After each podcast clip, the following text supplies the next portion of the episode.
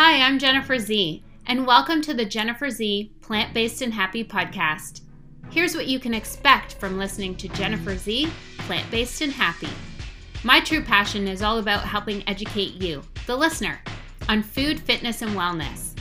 I educate through my own story and experiences on a multitude of topics, including inflammatory conditions, women's health, plant-based nutrition, fitness, and mindfulness. It's designed to teach you how you can become your most powerful self every single day. From interviews with today's top health, fitness, wellness, and spiritual experts, this podcast is a fun and happy atmosphere. So sit back and enjoy some of the amazing interviews that I have with experts and people who have completely transformed their lives through plant-based nutrition, fitness, and wellness.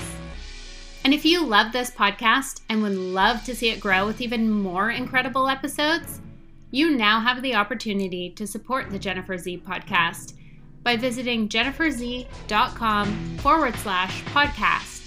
That's JENNIFERZE.com/PODCAST. This helps me amp up the podcast, finding more incredible guests while increasing the number of episodes being published. Thank you so much for listening and supporting the Jennifer Z community.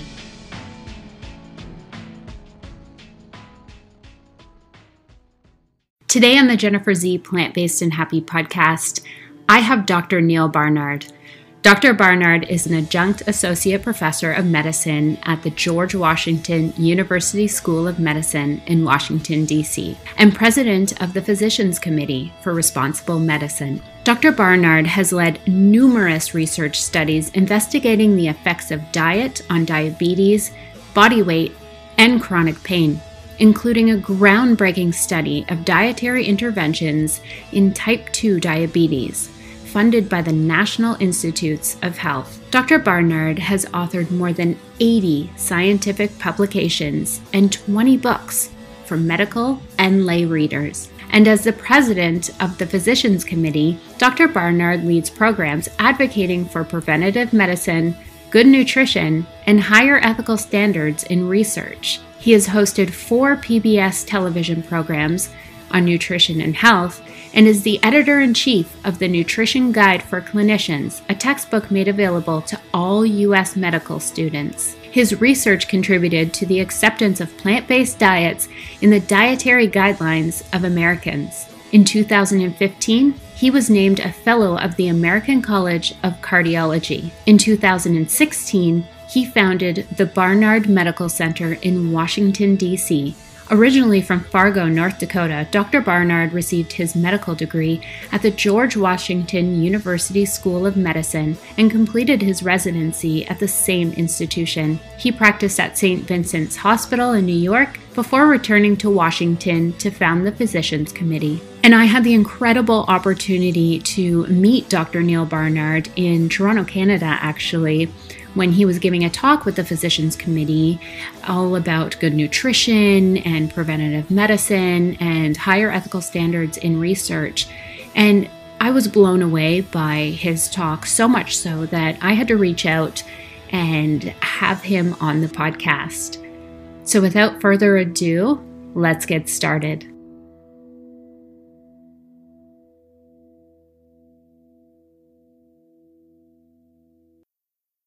Hi, Dr. Barnard. Thank you so much for coming on the Jennifer Z Plant-Based and Happy podcast. Thank you for including me. Well, it's great to have you. So as the president of the Physicians Committee, you lead programs advocating for preventative medicine, good nutrition, and higher ethical standards in research. Can we talk a little bit about that? And let's just talk a little bit about the current ethical standards in research and how that's changed throughout the years, as well as how the Physicians Committee is having an impact on such changes. Sure. Well, when it comes to research, one of the big issues has been that researchers have been studying diabetes or heart disease or cancer or Alzheimer's disease, in many cases, by trying to copy those diseases in an animal. So they might make a rat to have diabetes, or try to create a mouse that has something similar to the brain changes of Alzheimer's disease. And there are two problems with that. Obviously, the first is that the animals are not having a very nice time. They often suffer and almost invariably are killed in the course of the experiment. But from a human standpoint, the outcomes of those research, of those kinds of research studies can often be very, very limited and don't translate into humans. When people have developed drugs, for example, that seem to work in animals to protect the brain against the changes of Alzheimer's disease, when those same drugs have moved from animal experiments into human trials, they have been just abysmal.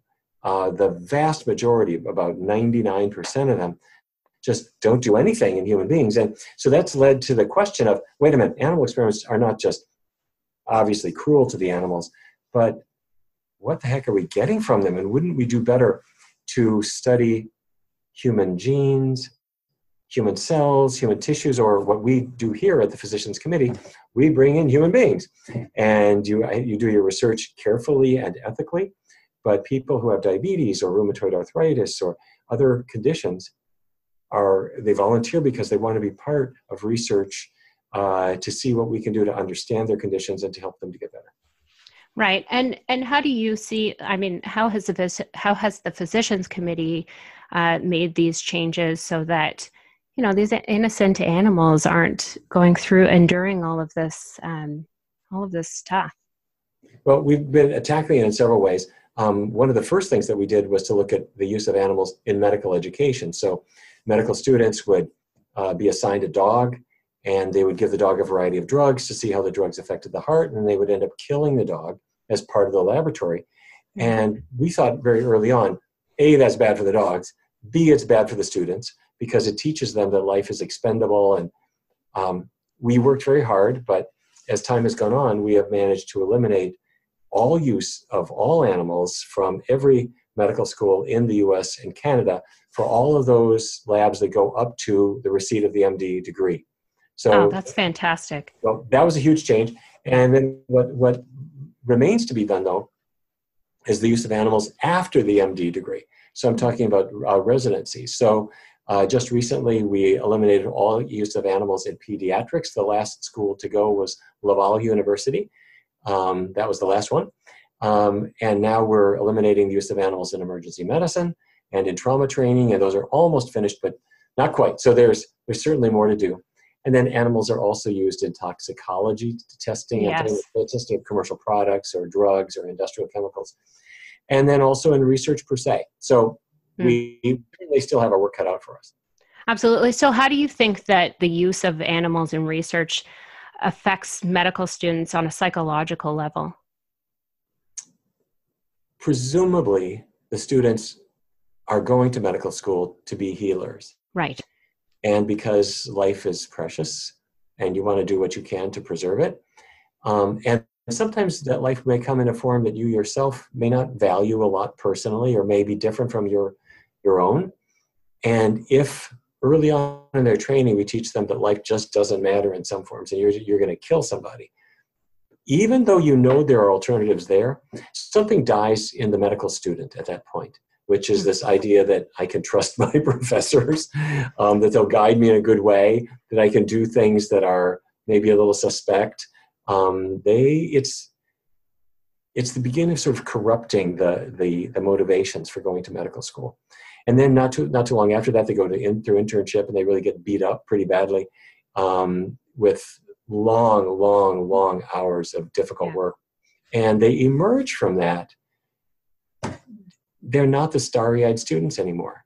They are selfish in some cases, greedy, trying to just find ways to get through the day. And I really think that one of the first things we need to do is to say, no, stop. We are not killing anybody as part of your training. Not a person, not an animal, nobody. And that's a principle here. And that now I have to say, now that medical students are never trained on animals anywhere, in the first 4 years of medical school, many of them are shocked to hear that that ever would have occurred. And yet it was not that many years ago when it was absolutely commonplace. Right, absolutely.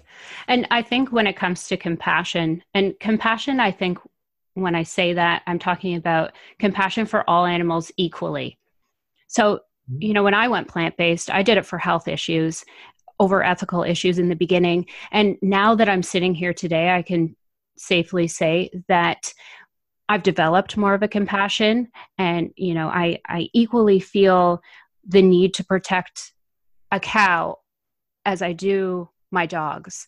And I really think that it was my plant-based journey that led me to this deeper connection. And, you know, I feel like I got here sooner than I would have if I didn't have that health issue.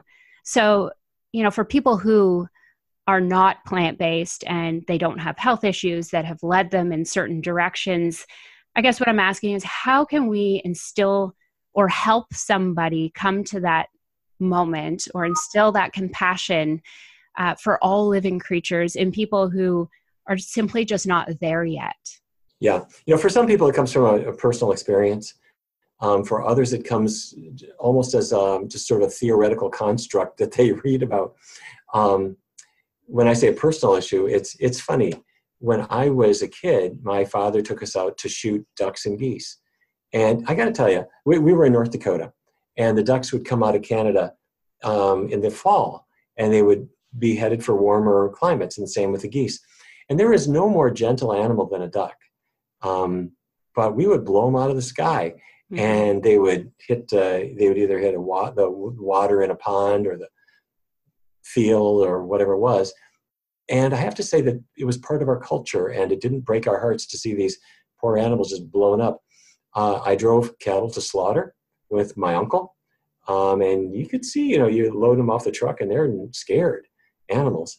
But somehow, when things are part of your culture, you just turn a blind eye. But I have to say, maybe it's part of the maturation process or something.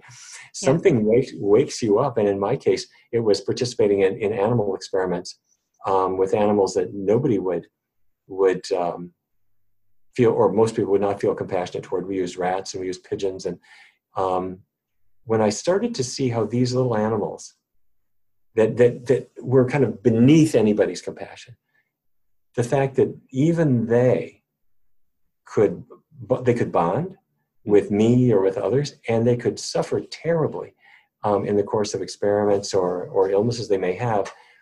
Something just at some point went ping into my head, and I started looking back at the harm I had done to animals and as part of my own life, my own culture. But I have to say, you know, the health issues that make a person go to a vegan diet or whatever they may call it, that reaches a lot of people. So many people have weight to lose, they have diabetes, but their motivation is often not terribly deep. In other words, well, it's Friday night, we're with friends at a steakhouse, what the heck? But once people have a little bit broader vision and they're starting to think about what the animals go through, you get to a point where you really want to stick with your diet, not because it's more effective on your cholesterol, but because eating an animal just becomes something creepy to you. Like absolutely. You wouldn't eat a leg of your dog if it was the last food available. Yeah. And when you start to apply that more broadly, at first theoretically, but then it just becomes the way you feel about things. It's good and it feels good, consistent to make these choices, but it has a huge health payoff too, and that is you're never going to cheat. For sure. I completely agree with you. And I think, you know, when you do, regardless of what your reason is for going plant-based, but when you do finally take that journey and you're far along in this journey and, you know, you've watched documentaries and you've listen to podcasts and you've talked to plant-based advocates, it's really hard to unlearn everything that you learned and become unaware again. So that's the good point about it, is because once you become aware of all this, and like you were saying, you broaden your vision, it's really hard to go back. It's impossible to go back. And yet there are still new things that you discover along the way. I have to say, it never ceases to amaze me just how creepy things can be and how cruel people can be. I'll give you an example. I must have written 18 books before I wrote this book called The Cheese Trap. And the whole reason I wrote it was because in our research studies, we found that a lot of people got hooked on cheese. They just felt addicted to cheese and they couldn't lose weight and their diabetes wouldn't get better because they just couldn't break their cheese thing. So I started looking into cheese and we found that it's addictive, that it's fattening. When I say addictive, it has actual opiates in it. It's fattening, it has hormones, all kinds of bad stuff. But I, unlike every other book, I decided in this one to actually talk about what the animals go through. Because most people have absolutely no idea of how you get cheese, you know, why a cow produces milk and how the milk becomes cheese. And it was so surprising to me and to, I think, to my readers that animals were not just happily frolicking on the hillsides and giving milk and, you know, having babies and whatever, which is the way they might have imagined it looking at this, at a carton of milk. But the reality of the dairy industry is surprisingly harsh in anywhere milk is produced. And I'm talking about organic milk produced in the bucolic hills of New York State or milk produced in India or places that profess respect for animals. So it's surprisingly troubling. I think there was a point in What the Health when I think it was What the Health when my husband was watching, and just like the cows being milked, and I mean some of them were bleeding. It was insane, and at that point he was just like, okay, that's beyond. Well, it's creepier than that. If you, in fact, I toured a dairy not so long ago, and you could see this. The farmhand takes his left hand and puts a glove on all the way up to his shoulder. He sticks his hand into the cow's rectum. This is every glass of milk you ever had comes from this procedure going to this cow. He sticks his hand up the cow's rectum all the way up to his elbow, and through the rectal wall you can feel the uterus. So you hold it still with your left hand. You take your right hand. You take what looks like a knitting needle. You shove it through the cervix of the animal, and you eject semen that you took from a bull. And these animals are not volunteers, but they will not object because she is chained by the neck and she can't turn around. She is going to get pregnant that day, whether she wants it or not. And then 9 months later, she will give birth. And the farmer has done this because if she doesn't give birth, you're not going to have any milk. And then the farmhands all gather around and they say, isn't this beautiful? Here's this awkward little calf in the hay, blinking his eyes and looking up at mom. And she's looking at her baby and she's licking her baby clean, and the baby tries to stand up and you know, they get a little tear in their eye, the people do, seeing how beautiful this is. But then this is a dairy. You can't let the baby drink the milk. So they have an implement that takes care of this. It's called a wheelbarrow, and you pick up the calf and put the calf in the wheelbarrow and you take the calf away, and the mother will never see her calf again. But there's no bond in nature stronger than that between a mother and her baby. So she fights. I mean, to the extent she can, she pushes and is effectively letting you know that this is her baby you're taking away. And pretty soon, the baby in the wheelbarrow will be taken out of her sight, and a gate will slam in her face, and she will stand there, and she will cry out. And at night, the baby is in a hutch, and you'll hear the baby's cry as well. And she's impregnated every single year. She's separated from offspring every single year. And in nature, she would live to be 20. On a dairy farm, she's going to live to be 4. By age 4, she's just consuming too much feed for the amount of milk she's giving. So they're going to hang her up by her legs, and her throat will be slit. She's going to be a low-grade hamburger. And her daughter is going to take her place and get a hand up her rectum, and she will get impregnated, and her babies will be taken away. This happens every single year. So the point I'm making is that the dairy industry is a meat industry. Every dairy cow is going to die soon, but not until they're impregnated and separated from their offspring year after year after year. And it's in my view, uncivilized. And to do this with ice cream or some yogurt or something like that, this is not the kind of culture you really want to be part of. No, and that's the thing too. I mean, I have a lot of clients who I coach who are like, yeah, I can give up milk, but I can't give up cheese.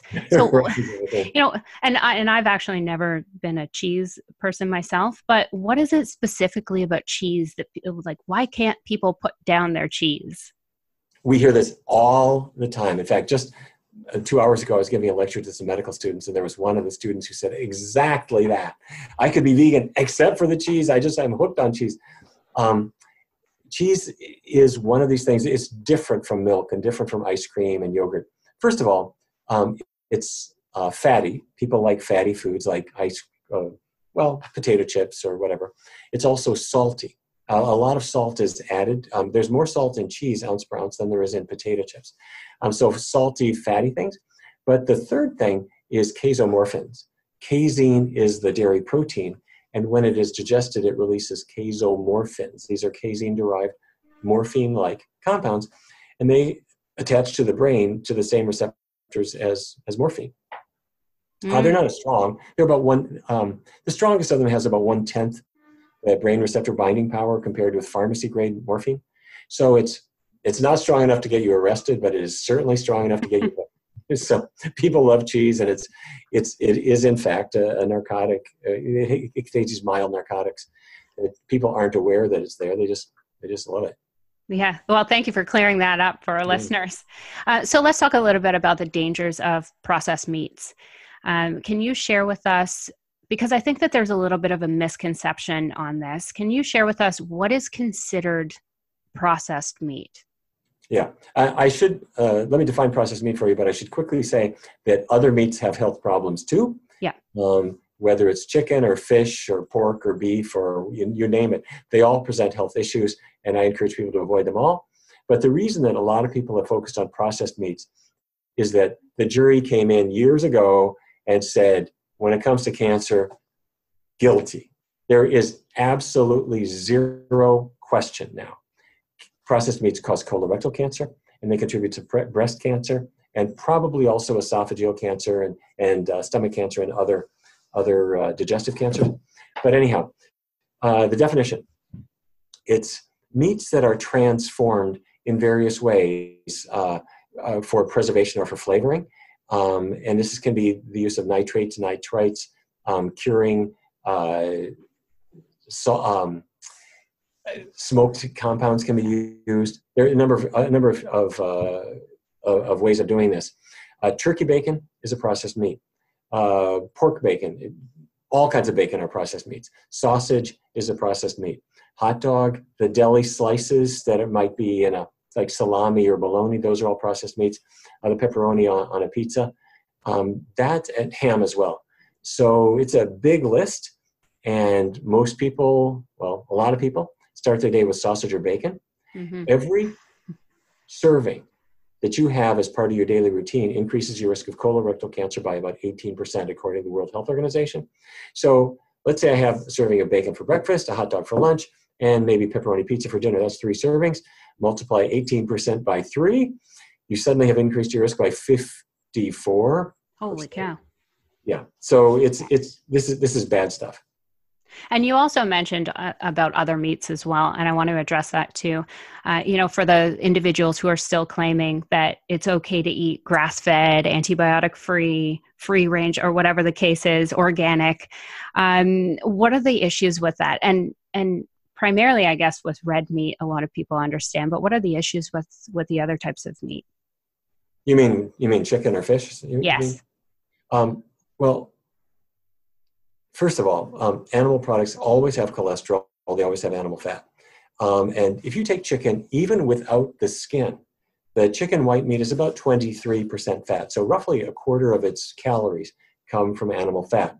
And when you look at the animal fat, it's particularly high in saturated fat. That's the kind that raises cholesterol. And it's associated with Alzheimer's disease as well, according to some pretty good research. So when people consume those foods, these increase the risk of heart disease quite substantially, probably increase the risk of Alzheimer's disease. And the biggest source of carcinogenic heterocyclic amines, these are cancer-causing chemicals, the biggest source is actually chicken. Americans in particular eat a lot of chicken. They eat about 1 million chickens per hour. And we're in probably the worst shape our population has ever been in. And where I'm especially worried about this is with children. We are seeing terrible health statistics. If you look at 20-year-olds, they have what's projected to be worse health than any other band of 20-year-olds has had. If you look at the band of 30-year-olds, the same story. So our population in the United States is getting progressively less healthy. Life expectancy is declining. And this is because bacon is a fad. Mm-hmm. We're immortal. We're going to live forever. Why don't we go ahead and eat these unhealthy foods? If compassion were a fad, I have to tell you, it would be a whole different world. Oh, for sure it would. So we've talked about the processed meats. We've talked about the dairy issues. So what is one thing that our listeners, so people who are listening right now, say they want to make a change and cut one thing out? What do you think the most important thing to cut right out now would be? I guess everybody has their different choice. And if I could say one thing is animal products, that would be very good. Some people will say, well, they cut out the dairy first, or some people will say cut out the chicken first. Those are all good choices. The thing I would urge you to do, though, is to not stay at that point. At some point, eliminate all animal products, even if it's only for about a 3-week period. Because if you can eliminate all animal products for a 3-week period, two things will happen. The first is you'll feel the health benefits. You'll lose weight. If you have diabetes, your blood sugar is going to come down. Your blood pressure will improve. Your digestion will improve. But apart from the physical changes, your outlook will change. You'll start to prefer these healthy foods. You'll break the love affair with the things that have caused problems for you. Many people never get that chance. And to do a 3-week break is really an amazing experience. I have to agree with you with that. I find too, once it's almost like every vegetarian that you ever speak to ends up being a vegan, because yeah. I think once you start cutting certain things out and introducing new things like plants, you feel those benefits, and all you want to do is eat more of what's making you feel good. So it naturally, like especially for a few friends of mine who were vegetarians, it naturally led them to becoming plant-based. Yes, and a vegan diet or a plant-based diet is not the extreme end of your dietary exploration. It's the beginning of it. Oh, it is. Once you've got the animal products off your plate, you have walked through a door into a beautiful new world. And what I mean by that is, I grew up in Fargo, North Dakota. We didn't have international restaurants there. I mean, the whole idea of even eating spaghetti was exotic. It was straight ahead American food, roast beef, baked potatoes, and corn. Yeah. But once I discovered vegan diets, I thought, wow, there's Italian spaghetti arrabbiata, and there is Chinese restaurants with rice and vegetables and tofu. And there are Japanese restaurants where they would make me miso soup and seaweed salads, and I could get sushi that was I'm not talking about fish sushi, but cucumber sushi or asparagus or whatever it was. Vietnamese restaurants, Mexican restaurants, Lebanese restaurants, all this whole world of culinary delights with countries that have many, many, many plant-based staples. That was open to me, and it was exciting. And if somebody said, no, you can't eat any of that anymore, go back to your darn roast beef, baked potatoes, and corn. What a restrictive diet that would be. And then, of course, you wake up to the amazing health effects. You wake up to the fact that you are doing the single best thing for the environment. Mm-hmm. People watch the weather report, and everybody agrees climate change is real. Mm-hmm. Well, if you're not vegan, you're not exactly helping. So let's get with the program, people. Let's eat like the environment matters. So anyway, I guess the point I'm making is this is the beginning. And you would never want to walk back through that door into your previous existence. Oh, absolutely. And, I have to say that my dinners have become so much more exciting, and actually planning the dinners have become so much more exciting because we're not eating the same thing every single night. And it's like chicken, salmon, so once I fully transitioned to being plant-based, like you said, I mean, there's so much variety out there. And I feel as though now, there's so many plant-based restaurants out there that are popping up all over the place. So it's a really exciting time as well. I'll tell you one other funny thing that you'll notice in the kitchen. And this will sound small. Your cleanup is fast. Yes. For people who make a roast, they got this big greasy pot, and it takes like 15 minutes to try to get that grease out of there. And so your cleanup is much quicker. That's a small thing. You then discover, though, wait a minute, if my pots and my sink and my cutlery cleans up faster because it's not so greasy and dirty, what does that mean about my body? because all that stuff didn't go into you. And so your own physiological cleanup is a lot faster too. Meaning instead of all that fat and cholesterol and grease gumming up the works and creating problems, it's not there. So you're out of the kitchen faster, but there's a lesson to you about what's good for your health. Oh, definitely. Final question for you, Dr. Barnard. And I love to ask this question because it gives my guests a chance to reflect a little bit on their own lives, which is always fun because all the answers are pretty different. And the question is more customized to each person. But here it is. If you could go back to medical school with what you know now, is there anything that you would do differently? Yes. Lots of things, of course, you know, lots of things I do differently. I have lots of role models, I have to say. Dean Ornish is one, who's done just such brilliant work. And he got involved in research really from the get-go. I think he was right. And I think his genius is something I want to learn from. And so I would have gotten involved in the research much sooner. Also, I think I was a little bit, I didn't see victory as being within reach quite as easily as it has turned out to be with regard to changing diets. And so I think I would have gotten involved with some people that have become good friends now, like the American Medical Association and others. I would have been much more active with them early on. I think at the time I viewed them as harder to change. And as you know, the American Medical Association has recently taken some stances that have been very, very favorable toward people who want to eat in a more healthful way. Yeah. I would have been really very surprised about that before, but it's true. So I would get more involved in those things. Amazing. Yeah. Well, that's fantastic. Well, Dr. Barnard, thank you so much for coming on the podcast. Well, it's been great being with you. Thanks for all that you do. The best way to spread the word about the amazing benefits of healthy living through plant-based food, fitness, and wellness is to share it with your friends and family. You can do this in person or through the various social media platforms out there.